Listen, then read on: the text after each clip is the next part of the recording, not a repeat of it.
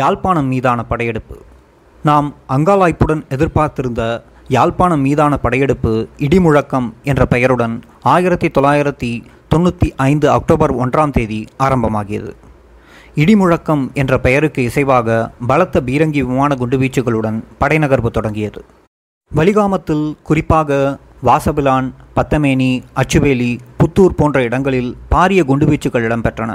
விடுதலை புலிகளின் பாதுகாப்பு நிலைகள் மீது பீரங்கி விமான குண்டுமாரி பொழிந்ததைத் தொடர்ந்து பல்லாயிரக்கணக்கான சிங்கள ஆயுதப்படையினர் களத்தில் இறங்கினர். வாசவிலானிலும் பத்தமேனியிலும் நிலை கொண்டிருந்த புலிப்படை வீரர்களுக்கும் சிங்கள இராணுவத்திற்கும் இடையே கடும் சண்டை மூண்டது. பல நாட்களாக தொடர்ந்த கோரமான சமரில் இரு தரப்பினருக்கும் பெரும் உயிர் சேதம் ஏற்பட்டது. பலாலி பெருந்தளத்திலே இருந்த பீரங்கிகள் இரவு பகலாக இடைவிடாது தொடர்ச்சியாக வலிகாமம் கிழக்கு பகுதிகள் மீது குண்டுமலை பொழிந்த வண்ணம் இருந்தன. இதன் கொடூரம் தாங்காமல் பல்லாயிரக்கணக்கான பொதுமக்கள் தங்கள் பாரம்பரிய கிராமங்களை விட்டு அகதிகளாக வெளியேறினர். இடிமுழக்கம் போர் நடவடிக்கை 2 வாரங்கள் வரை தொடர்ந்தது. தனக்கு ஏற்பட்ட பெரும் உயிரிழப்பை பொருட்படுத்தாது சிங்கள இராணுவம் புலிகள் நிலைகளை அழித்து அச்சுவேலி, ஆவாரங்கால், புத்தூர் போன்ற கேந்திர முக்கியத்துவம் வாய்ந்த பட்டினங்களை கைப்பற்றின. இப்பட்டினங்கள் கைப்பற்றப்பட்ட போது எமக்கு ஒரு உண்மை புலனாகியது. அதாவது, வலிகாமம் கிழக்கு கரையோர பாதை வழியாக யாழ்ப்பாண நகர் நோக்கி முன்னேறி நகர இராணுவம் திட்டமிட்டிருக்கின்றது என்பதுதான். இதனை புரிந்து கொண்ட விடுதலை புலி போராளிகள் யாழ்ப்பாணம் பருத்தித்துறை நெடுஞ்சாலையை மறித்து நீர்வேலியிலும் கோப்பாயிலும் பலம் பொருந்திய பாதுகாப்பு அரண்களை கட்டி எழுப்பின. நீர்வேலியும் கோப்பாயும் கைப்பற்றப்பட்டால் உடனடியாகவே சிங்கள படையணிகள் செம்மணி வெளியூடாக விரைந்து முன்னேறி நாவற்குழி பாலத்தை கைப்பற்றி விடுவார்கள் என நாம் ஊகித்தோம். கேந்திர முக்கியத்துவம் வாய்ந்த நாவற்குழி பாலம் வலிகாமத்தையும் தென்மராட்சி பிரதேசத்தையும் இணைக்கிறது. இப்பாலத்தை இராணுவம் கைப்பற்றுமாயின் யாழ்ப்பாண நகரம் உட்பட வலிகாமத்தில் வசிக்கும் 5 லட்சம் தமிழ் மக்கள் இராணுவத்தின் பொறிக்குள் சிக்கிவிடுவார்கள். சந்திரிகா குமாரத்துங்க அரசாங்கத்தின் இராணுவ தந்திரோபாயமும் இதுவேதான். இடிமுழக்க இராணுவ நடவடிக்கை மெல்ல மெல்ல தணிந்து புலிகளிடமிருந்து கைப்பற்றிய பகுதிகளை இராணுவம் பலப்படுத்தி கொண்டிருந்த வேளையில் அடுத்த கட்ட நகர்வு எப்படியாக அமையும் என நாம் அங்காளாய்ப்புடன் காத்திருந்தோம். அடுத்த கட்ட நடவடிக்கை தீர்வானதாக அமையும் என எதிர்பார்த்தோம். எமது போராளிகள் மன உறுதி தளராது இருந்தார்கள். எப்படியும் யாழ்ப்பாணத்தை பாதுகாப்பதென்ற உரமான உறுதி கொண்டிருந்தார்கள். ஆனாலும் அதேவேளை அரசாங்கத்திடமும் படை பலம் இருந்தது, ஆயுத சக்தி இருந்தது. பெரும் உயிரிழப்பை சந்தித்த போதும் தனது இராணுவ இலக்கை அடைய வேண்டும் என்ற தீவிர உறுதிப்பாடு இருந்தது. தீர்வான நாள் வந்தது. 1995 அக்டோபர் 17 அன்று சூரிய கதிர் ரெவிரசா என்ற போர் நடவடிக்கை முடுக்கிவிடப்பட்டது. யாழ்ப்பாண நகரை கைப்பற்றும் இராணுவ தந்திரோபாய நோக்குடன் படை நகர்வு ஆரம்பித்தது. பலத்த காவலரண்கள் கட்டி புலிப்படைப்பேரணிகள் நிலை கொண்டிருந்த நீர்வேலி பிரதேசத்தில் கடும் சமர்மூண்டது. பாதுகாப்பான நிலைகளில் நின்றிருந்தபடி புலி வீரர்கள் உக்கிரமான எதிர்த்தாக்குதலை நடத்தினர். சினமடைந்த சிங்களப்படையினர் யாழ்ப்பாண நகர் மீதும் அதன் சுற்றுப்புறங்கள் மீதும் கண்மூடித்தனமான பீரங்கி தாக்குதல்களை தொடுத்தனர். சூப்பர்சோனிக் குண்டுபீச்சு விமானங்கள் குடிசன பகுதிகள் மீது குருட்டுத்தனமான தாக்குதலை நடத்தியது. கொக்குவல் பிரதேசத்தில் எமது வீட்டுக்கு அண்மையில் விமான குண்டுவீச்சும் எரிகணை தாக்குதல்களும் தீவிரமடைந்தது. இதனால் நானும் பாலாவும் நாள் முழுவதும் வீட்டுக்கும் பதுங்கு குழிக்கும் இடையே ஓட்டப்பந்தயத்தில் ஈடுபட்டிருந்தோம். எமது வீடு விமான தாக்குதலுக்கு இலக்காகலாம் என்ற அச்சத்தில் எமது மெய்ப்பாதுகாவலர்கள் சதா வானத்தையே நோட்டமிட்டபடி இருந்தார்கள். எமது வீட்டுக்கு அண்மையாக குண்டு விமானங்கள் செங்குத்தாக தாள பறந்த போதெல்லாம் எம்மை எச்சரிப்பார்கள். சில சமயங்களில் எமது வீட்டுக்கு சமீபமாக குண்டு தாக்குதல் நிகழும்போது காற்றின் அதிர்வலைகள் பதுங்கு குழிக்கு உள்ளே நுழைந்து எம்மை உராசி செல்லும். ஒரு சமயம் எமது வீட்டுக்கு அருகாமையில் வெடித்த குண்டின் அதிர்வால் முழு வீடுமே நடுங்கி ஜன்னல் கண்ணாடிகள் உடைந்து சிதறின. காற்றின் அதிர்வலைகள் சுவரோடு என்னை தள்ளி தூக்கி வீசியது. நான் தரையில் சரிந்து விழுந்தேன். மேலும் குண்டுகள் வெடிக்கலாம் என்ற அச்சத்தில் பாலாவை தரையில் படுக்குமாறு கத்தினேன். மின் விளக்குகளுடன் ஓடி வந்த எமது மெய்ப்பாதுகாவலர்கள் எம்மை அழைத்துச் சென்று பதுங்கு குழிக்குள் இருத்தினர். பதுங்கு குழிக்குள் காத்திருந்த போதுதான் எமது வீட்டுக்கு அருகாமையில் நிகழ்ந்த வெடிச்சம்பவத்தில் 10 பேர் உயிரிழந்ததாக எமக்கு தகவல் வந்தது. நிலையற்ற எதிர்காலமும் பீதியும் யாழ்ப்பாண மக்களை பிடித்தது. வலிகாமம் ஒரு மரணக்களமாக மாறியது. சமாதானத்திற்கான போர் என்ற போர்வையில் நூற்றுக்கணக்கான பொதுமக்கள் கொல்லப்பட்டனர். அவர்களது சொத்துக்களும் அழிக்கப்பட்டன. இந்த மனித பேரவலம் குறித்து உலக அரசுகள் கவலையோ அக்கறையோ காட்டவில்லை. உலக ஊடகங்களும் மௌனம் சாதித்தன. இந்த அவலங்கள் நிறைந்த இந்த ஆபத்தான காலகட்டத்தில் சிங்கள ஆக்கிரமிப்பு இராணுவம் எந்த பாதையூடாக யாழ்ப்பாண நகரை நோக்கி முன்னேறப் போகின்றது என்பதை அறிவதற்காக யாழ்ப்பாண புவியியல் வரைபடங்களை நீண்ட நேரமாக படிப்பார் பாலா. புவியியல் ரீதியாக இராணுவத்தின் நகர்வுகளை எடை போடுவதில் பாலாவுக்கு ஒரு தனிப்பட்ட ஆர்வம் இருந்தது. போர்க்களத்தில் நாளுக்கு நாள் நிகழும் சம்பவங்களை அவதானித்து வந்த அவர் வீடுகள், வீதிகள், ஒழுங்கைகளும் பலமான பாதுகாப்பு அரண்களும் நிறைந்த கட்டுமான பகுதியை ஊடுருவி இராணுவம் நகரப்போவதில்லை என்று எனக்கு கூறினார். மாறாக வலிகாமம் கரையோரமாக புத்துளூரிலிருந்து செம்மணி வரை விரியும் உப்பாறு நீரேரிக்கும் யாழ் பருத்தித்துறை நெடுஞ்சாலைக்கும் இடைப்பட்ட வெளிகள், சதுப்பு நிலங்கள் ஊடாகவே சிங்கள படை நகர்வு இடம்பெறும் என சரியாகவே பாலா மதிப்பிட்டார். இதே பாதையால்தான் இராணுவம் முன்னேறி வருமென புலிகளின் களத்தளபதிகளும் மதிப்பிட்டனர். ஆனால் துரதிருஷ்டவசமாக இப்பிரதேசத்தில் பலம் பொருந்திய பாதுகாப்பு அரண்களை புலிகளால் நிறுவ முடியவில்லை. இங்கிருந்த புலிகளின் நிலைகளாலும் எதிரியின் டாங்கிகளது பலம் வாய்ந்த சுடுசக்திக்கு ஈடுகொடுக்க முடியவில்லை. அக்டோபர் 29 நீர்வேலியில் அமைந்திருந்த புலிகளின் பாதுகாப்பு அரண்களை உடைத்துக்கொண்டு சிங்கள இராணுவம் முன்னேறியது. ரவிரச சமரில் இரத்தம் தோய்ந்த கடும் மோதலாக நீர்வேலி சண்டை அமைந்தது. நீர்வேலியை கைப்பற்றியதைத் தொடர்ந்து சிங்கள இராணுவத்தின் கவச வாகன அணிகள் நீரேரியின் கரையோரமாக கோப்பாய் வடக்கு பகுதியை நோக்கி நகர்ந்தன. இராணுவத்தின் முன்னேற்றத்தை தடுத்து நிறுத்த தமது படைப்பிரிவுகளை அணிதிரட்டி இராணுவத்துடன் உக்கிரமாக மோதினார்கள் புலிகள். அப்பகுதியில் பயங்கர சண்டை தொடர்ந்தது. நிலைமை மோசமான கட்டத்தை அடைந்திருந்தது. கோப்பாய் வடக்கிலுள்ள புலிகளின் பாதுகாப்பு நிலைகளை சிங்கள படையணிகள் கைப்பற்றினால் அவை உடனடியாகவே செம்மணி வழியாக நகர்ந்து நாவற்குழி பாலத்தை கைப்பற்றலாம். அப்படி நிகழ்ந்தால் வலிகாமத்தில் வசித்து வந்த மக்கள் அனைவருமே இராணுவ முற்றுகைக்குள் சிக்கிவிடுவார்கள். இந்த ஆபத்து காரணமாக மக்கள் மத்தியில் பீதியும் பதட்டமும் நிலவியது. அரசியற் பொறுப்பாளர் திரு தமிழ்ச்செல்வன் எமது வீட்டுக்கு அவசரமாக வந்து என்னையும் பாலாவையும் எமது மெய்ப்பாதுகாவலர்களையும் உடனடியாக கொக்குவில் இருப்பிடத்திலிருந்து இடமாறச் சொன்னார். சாவகச்சேரியில் தற்காலிகமாக எமக்கு ஒரு வீடு ஒழுங்கு செய்யப்பட்டிருப்பதாகவும் சொன்னார். நாளை காலை வலிகாமம் மக்களுக்கு இராணுவ நிலவரம் பற்றி அறிவிக்கப்படும் என்றும் நாவற்குழி பாலம் சிங்கள படையினரிடம் வீழ்ச்சி அடைவதற்கு முன்பாக வலிகாமத்திலிருந்து வெளியேறுமாறும் அவர்களுக்கு ஆலோசனை வழங்கப்படும் என்றும் தமிழ்ச்செல்வன் சொன்னார். சாவகச்சேரி பகுதியிலுள்ள மட்டுவில் என்னும் கிராமத்தில் எமக்கு ஒரு வீடு ஒழுங்கு செய்யப்பட்டிருந்தது. அங்கு செல்வதற்காக அவசரமாக நாம் பெட்டிகளை கட்டி கொண்டிருந்தபோது எமது வீட்டுக்கு அண்மித்த பகுதியில் பெருவாரியாக எரிகணைகள் வீழ்ந்து வெடித்தன. சிங்கள படைகள் யாழ்ப்பாண நகரை நெருங்கி வருகின்றன என்பதை இந்த எரிகணை தாக்குதல் எடுத்து காட்டியது. நாம் சாவகச்சேரியை நோக்கி சென்று கொண்டிருந்தபோது முன்னேறி வரும் சிங்கள ஆக்கிரமிப்பு படைகளிடமிருந்து தப்பிவிடும் நோக்குடன் கட்டம் கட்டமாக இடம்பெயர்ந்த குடும்பங்கள் கோப்பாய் கைத்தடி வீதி வழியாக ஓட்டமும் நடையுமாக வந்து கொண்டிருப்பதை பார்த்தபோது துயரத்தால் எனது நெஞ்சம் கனத்தது. அடுத்த நாள் காலை விடுதலை புலிகளின் அரசியல் பிரிவைச் சேர்ந்த போராளிகள் நிலைமையை மக்களுக்கு அறிவித்தார்கள். சிங்கள ஆக்கிரமிப்பு இராணுவ படைகள் யாழ்ப்பாண நகரை அண்மித்து வருவதாக ஒலிபெருக்கிகளில் நகரத்திலும் மற்றும் வலிகாமம் அடங்கிலும் அறிவித்தார்கள். சிங்கள படைகளிடமிருந்து யாழ்ப்பாணத்தை பாதுகாக்க விடுதலை புலிகள் உறுதிபூண்டு நிற்பதாக கூறிய அவர்கள் எதிரியின் கண்மூடித்தனமான குண்டு தாக்குதல்களில் சிக்கப்படாமல் தப்புவதாயின் வலிகாமத்திலிருந்து இடம்பெயர்ந்து தென்மாராட்சியில் பாதுகாப்பான இடத்திற்கு செல்லுமாறு மக்களிடம் வேண்டுகோள் விடுத்தார்கள். பீதியும் பதட்டமும் அங்காலாய்ப்புடனும் இருந்த யாழ்ப்பாண மக்களுக்கு புலிகளின் எச்சரிக்கை பேரிடியாக விழுந்தது. அவர்கள் நிலைகுலைந்து போனார்கள். அதன் விளைவாக மிகவும் அவசரமானதும் மிகவும் அவலமானதும் சீர்குலைந்ததுமான ஒரு மாபெரும் இடம்பெயர்வு தொடங்கியது.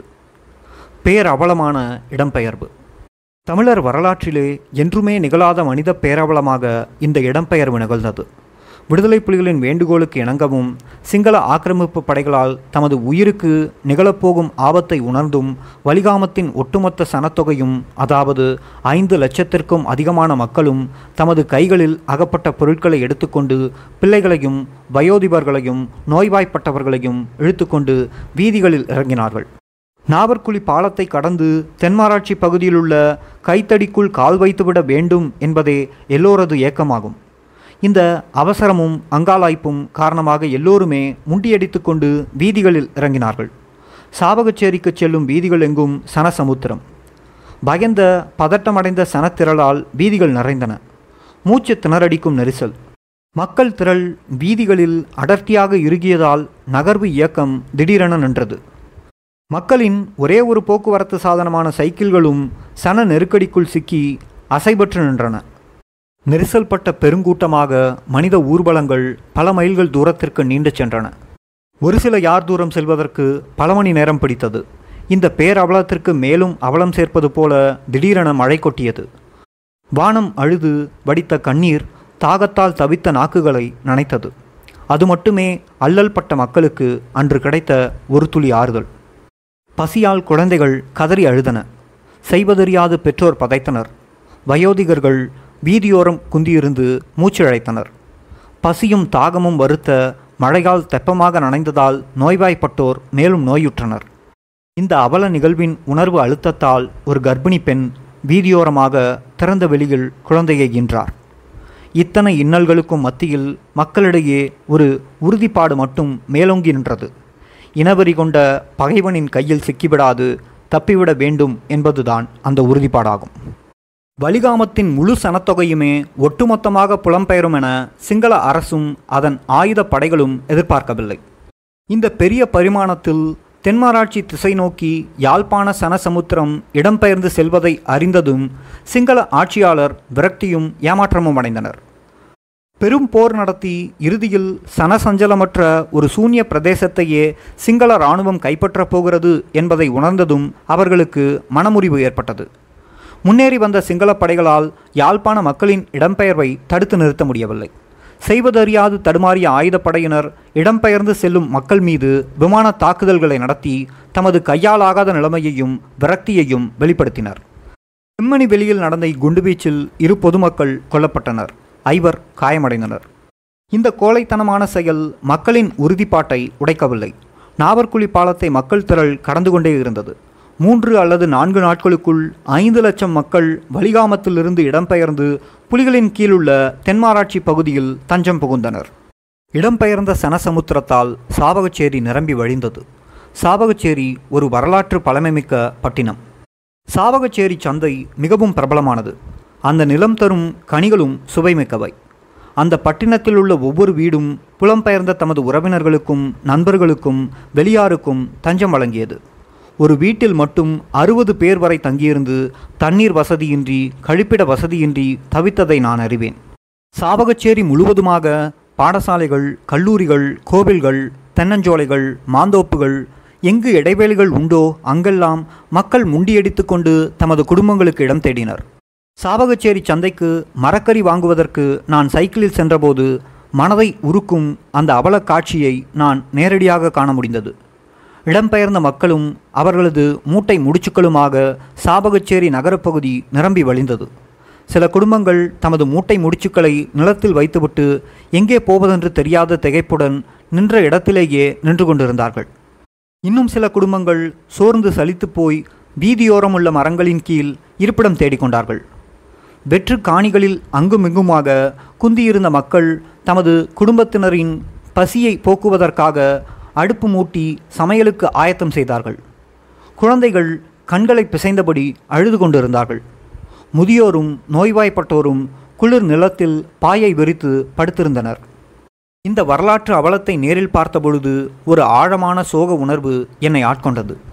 இங்கு ஏதிலிகளாக இடம்பெயர்ந்து நிற்கும் மக்களில் அநேகமானோர் பூந்தோட்டங்களும் பழமரங்களும் நிறைந்த காணிகளையும் அவற்றில் கட்டப்பட்ட நேர்த்தியான அழகான வீடுகளையும் கைவிட்டே வந்தார்கள். பரம்பரை பரம்பரையாக கடின உழைப்பால் தேடிய சொத்துக்களை கைவிட்டு வந்த இம்மக்கள் இப்பொழுது திடீரென ஒரு நாள் பொழுதில் ஏதுமற்ற அகதிகளாக பால்பட்ட இழிநிலைக்கு தள்ளப்பட்டிருக்கிறார்கள். பெருமையும் கௌரவமும் மிக்க யாழ்ப்பாண மக்கள் இப்படியாக வீடு வாசலின்றி இருக்க இடமின்றி ஏழ் நிலைக்கு தள்ளப்பட்ட ஏதிலிகளாக அலைந்து திரியும் இந்த துயர காட்சியை கண்டபோது துக்கம் நெஞ்சை அழுத்தியது. காலம் காலமாக எண்ணற்ற நூற்றாண்டுகளாக தாம் வாழ்ந்து வந்த புனித நகரை ஈழத் தமிழரின் கலாச்சார தலைநகரை கைவிட்டு வருவதற்கு முழு தமிழ் சமூகமே நிர்பந்திக்கப்பட்டது. சாவகச்சேரி நகரிலும் அதனை சுற்றியுள்ள கிராமங்களிலும் யாழ்ப்பாண மக்கள் வாழ்ந்த வாழ்க்கை சகிக்க முடியாததாக இருந்தது. உருப்படியான தங்கும் வசதியின்றி எல்லாவற்றிற்கும் மேலாக போதுமான உணவின்றி இடம்பெயர்ந்த மக்கள் தாங்கொணா துன்பங்களை அனுபவித்தனர். யாழ்ப்பாண மக்களின் பேரவலத்திற்கு மேலும் துன்பம் சேர்ப்பது போல சிங்கள இராணுவம் சாவகச்சேரி பிரதேசம் நோக்கி பீரங்கி எரிகணைகளை ஏவியது. அப்பாவி பொதுமக்கள் மீது உயிர் சேதத்தை விளைவித்து அவர்களை கிளிக்கொள்ளச் செய்வதே இந்த தாக்குதலின் நோக்கமாகும். தென்மராட்சி மீதும் எந்த நேரமும் படையெடுப்பு நிகழலாம் என்பதையும் இந்த தாக்குதல்கள் அபாய எச்சரிக்கையாக மக்களுக்கு அறிவித்தன. இடம்பெயர்ந்த மக்களின் இப்பேரவலம் குறித்து சந்திரிகாவின் அரசோ அன்றி சர்வதேச உலகமோ கவலையும் அக்கறையும் காட்டவில்லை. யாழ்ப்பாண மக்களுக்கு இழைக்கப்பட்ட இக்கொடுமை பற்றி எதுவுமே தெரியாதது போல கொழும்பு ஊடகங்கள் மௌனம் சாதித்தன. பயங்கரவாதிகளான விடுதலை புலிகளிடமிருந்து யாழ்ப்பாண மக்களை விடுதலை செய்வதற்காக வீரம் படைத்த சிங்கள இராணுவம் நிலைநாட்டி வரும் வீர சாதனைகள் பற்றிய கொழும்பு பத்திரிகைகள் புகழ் பாடின. யாழ்ப்பாண மக்களின் இடம்பெயர்வு பற்றி ஆழ்ந்த கவலை தெரிவித்து ஒரு தனிநபர் மட்டும் குரல் எழுப்பினார். சொந்த மண்ணிலிருந்து வேறிருந்து புலம்பெயர்ந்துள்ள யாழ்ப்பாண மக்களுக்கு உலக அரசுகள் உதவ வேண்டுமென முன்னாள் ஐநா பொதுச் செயலாளர் திரு புருடோஸ் காலி ஒரு பகிரங்க அழைப்பு விடுத்தார். யாழ்ப்பாணத்தில் நிகழ்ந்த மனித அவலம் சர்வதேசமயமாகி விடுமோ என பயந்த ஸ்ரீலங்காவின் வெளிவிவகார அமைச்சர் திரு கதிர்காமர் இலங்கையில் எவ்விதமான மனித அவலமும் நிகழவில்லை என மறுத்தார். ஒரு சிறிய இடம்பெயர்வு சம்பவத்தை பெரிதுபடுத்த வேண்டாமென ஐநா செயலாளர் நாயகத்தை கண்டித்த தமிழரான இந்த அமைச்சர், ஒரு இறையாண்மையுள்ள நாட்டின் உள்விவகாரத்தில் தலையிட வேண்டாமென எச்சரித்தார்.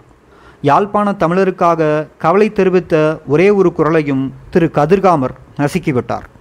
வன்னிக்கு இடம்பெயர்வு முழு குடாநாட்டையுமே கைப்பற்றுவதற்கு உறுதி பூண்டு நின்ற ஒரு பாரிய மரபுவழி இராணுவத்துடன் போராடி கொண்டு இடம்பெயர்ந்துள்ள 5 லட்சம் மக்களின் தேவைகளை எல்லாம் பூர்த்தி செய்வது விடுதலை புலிகள் இயக்கத்தின் வளங்களுக்கு அப்பாற்பட்ட விடயம். விடுதலை புலிகள் இயக்கத்தின் ஒரு சில அதிரடி படைப்பிரிவுகள் மட்டுமே வலிகாமத்துக்குள் ஊடுருவி சென்று ஆக்கிரமிப்பு இராணுவம் மீது தாக்குதலை நடத்தி வந்தது. குடாநாட்டில் நிலை கொண்டிருந்த ஏனைய படையணிகள் அனைத்தையும் வன்னிக்கு இடமாற்ற விடுதலை புலிகளின் தலைமை பீடம் முடிவு செய்தது. ஸ்ரீலங்கா ஆயுதப்படைகள் வெகு விரைவில் தென்மராட்சி மீதும் வடமராட்சி மீதும் படையெடுத்து முழு குடாநாட்டையும் கைப்பற்ற முயற்சிக்கும் என்பது புலிகளுக்கு தெரிந்த விடயமே. எனினும் சாவகச்சேரியில் நிலை கொண்டிருந்து ஒரு தற்காப்பு போரை நடத்துவதென்பது தற்கொலைக்கு ஒப்பானது. புலி போராளிகளுக்கு மட்டுமன்றி நெரிசலான அடர்ந்து நின்று பொதுசனத்திற்கும் இது பேரழிவை உண்டு பண்ணும். இதனை நன்கு உணர்ந்துதான் விடுதலை புலிகள் தமது படையணிகளை படிப்படியாக வன்னிக்கு அனுப்பி வைத்தனர். தென்மராட்சியில் போர் விரிவாக்கம் பெறலாம் என்ற அச்சத்தில் இடம்பெயர்ந்த மக்களின் ஒரு பகுதி பிரிவினர் ஏற்கனவே வன்னிக்கு சென்றுவிட்டனர். தென்மராட்சியில் இடம்பெயர்ந்து நின்ற மக்களை வன்னிக்கு சென்று குடியமருமாறு விடுதலை புலிகள் வற்புறுத்தவில்லை, ஆலோசனை கூறவும் இல்லை. பெரும் சனத்தொகையை வன்னிக்கு அனுப்பி அவர்களது புனர்வாழ்வுக்கு வசதி செய்து கொடுப்பதில் உள்ள பாரிய நடைமுறை சிக்கல்களை புலிகள் அறிவார்கள். இடம்பெயர்ந்த யாழ்ப்பாண மக்களும் குழம்பிய நிலையில் இருந்தார்கள். நிச்சயமற்ற எதிர்காலத்தை நோக்கி வன்னிக்கு செல்வதா அன்றி இராணுவ ஆக்கிரமிப்பு பிரதேசம் ஆகிவிட்ட யாழ்ப்பாணத்திற்கு திரும்பிச் செல்வதா என்று முடிவெடுக்க முடியாத குழம்பிய நிலையில் மக்கள் இருந்தார்கள். எனினும் இராணுவ நிலைமையை பொறுத்திருந்து அவதானிக்க அவர்கள் முடிவெடுத்தார்கள். புலி ஆதரவாளர்கள், அனுதாபிகள் என்று பகிரங்கமாக முத்திரை குத்தப்பட்டவர்களுக்கு வேறு வழி இருக்கவில்லை. இராணுவத்தின் பழிவாங்கலுக்கு அஞ்சிய இப்பிரிவு மக்கள் புலிகளை தொடர்ந்து சென்று வன்னியில் குடியமர்ந்தார்கள். எங்களுக்கும் வன்னிக்கு செல்வதை தவிர வேறு வழி இருக்கவில்லை. நாம் திரு பிரபாகரனின் அறிவுறுத்தலுக்காக காத்திருந்தோம். அந்த தகவலும் சீக்கிரமே வந்தது. ஆபத்துக்கு உதவும் எமது நண்பரான கடற்படை தளபதி சூசை எம்மை கிளாலி கரைக்கு அழைத்துச் சென்றார். கடற்புலிகளின் பீரங்கி படகு ஒன்றில் எம்மை வன்னிக்கு அழைத்துச் செல்ல முடிவாகியிருந்தது. கிளாலி நீரேரி கரையில் ஆழமற்ற நீர்ப்பரப்பில் நாம் நின்று கொண்டிருந்தோம். தளபதி சூசை வாக்கி டாக்கியில் நாம் நிற்கும் திசையை அறிவிக்க பெண் கடற்புலிகள் எமது பக்கமாக படகை ஓட்டி வந்தனர். நாம் நின்ற இடத்திலிருந்து 100 யார் தொலைவில் படகு நிறுத்தப்பட்டது. தொடை அளவு சேற்று நீர் வரை நடந்து சென்று படகிற்குள் ஏறிக்கொண்டோம். சில நிமிடங்களில் படகு புறப்பட்டது.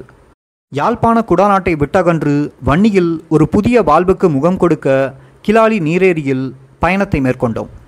நாம் சேர வேண்டிய இடம் விஸ்வமடு. கிளிநொச்சி பட்டினத்திலிருந்து 20 கிலோமீட்டர் தொலைவில் இந்த கிராமம் அமைந்திருக்கிறது. வன்னியில் நல்லூர் கரையில் நாம் தரையிறங்கியதை தொடர்ந்து எம்மை ஒரு வாகனத்தில் விஸ்வமடு நோக்கி ஓட்டிச் சென்றார் சூசை.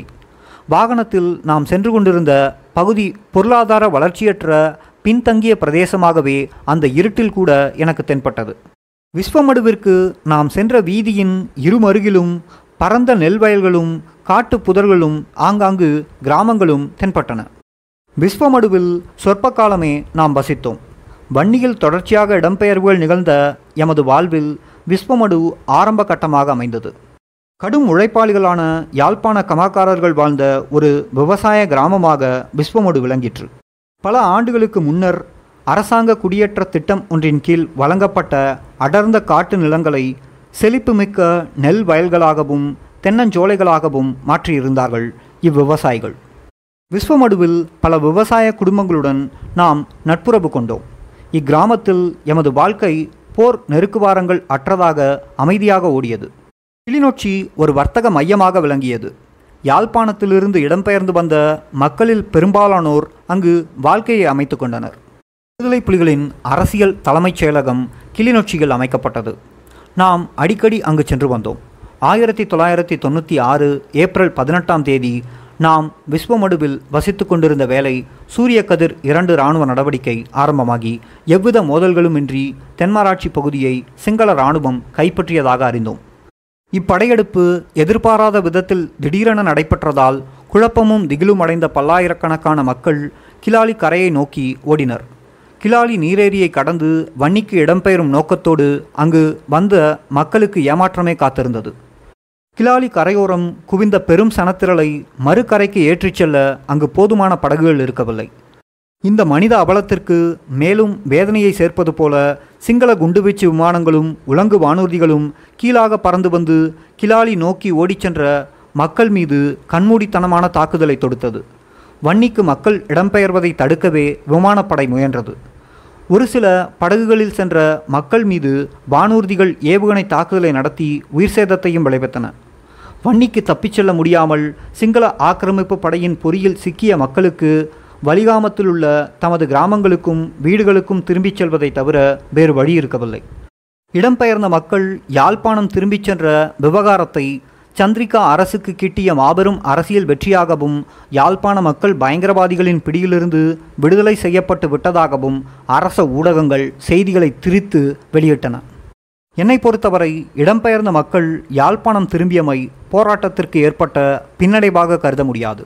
மாறாக இது ஒரு ஆக்கப்பூர்வமான நடவடிக்கையே. இது மக்களுக்கும் போராட்டத்துக்கும் நன்மை பயப்பதாகவே அமையும். முதலாவதாக, இடம்பெயர்ந்தவர்களில் அநேகமானோருக்கு யாழ்ப்பாணத்தில் சொந்தமாக ஒரு வீடு இருந்தது. பழக்கப்பட்ட சமூக சூழல் இருந்தது. தென்மராட்சியில் அவலமான அகதி வாழ்வை தொடர்வதிலும் பார்க்க சொந்த வீட்டுக்கு திரும்புவதே மேலானது. இடம்பெயர்ந்து ஏதிலிகளாக மனம் முறிந்து வாழ்வதை விட சுயமரியாதையுடன் கௌரவத்துடனும் வாழ்வதற்கு வாய்ப்பை தேடுவதே உகந்தது என நான் கூறுவேன். இரண்டாவதாக, யாழ்ப்பாணத்தில் உள்ள தமது சொத்துடைமைகளை மக்கள் மீட்டெடுப்பது முக்கியமானது.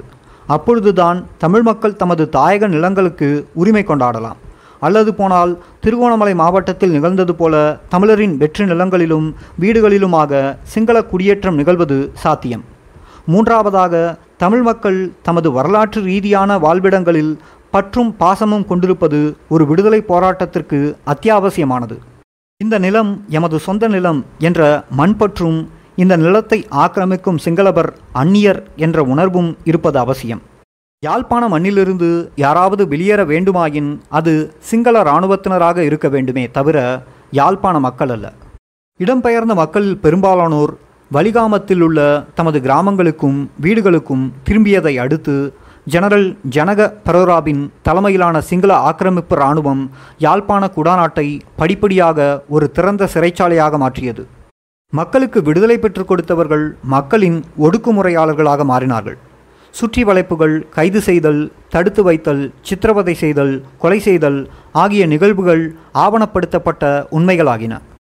1000க்கும் மேற்பட்டோர் காணாமற் போயினர். யாழ்ப்பாணத்தில் செம்மணி போன்ற இடங்களில் கூட்டு புதைக்குழிகள் தோண்டி எடுக்கப்பட்டன. சிங்கள இராணுவ ஆக்கிரமிப்பின் கீழ் யாழ்ப்பாண மக்கள் கொடுமைகளுக்கு ஆளாவது வழமையான செய்திகளாக உள்ளூர் வெளியூர் ஊடகங்களில் பிரசுரமாகி வந்தன. அத்தியாயம் 7 முற்று.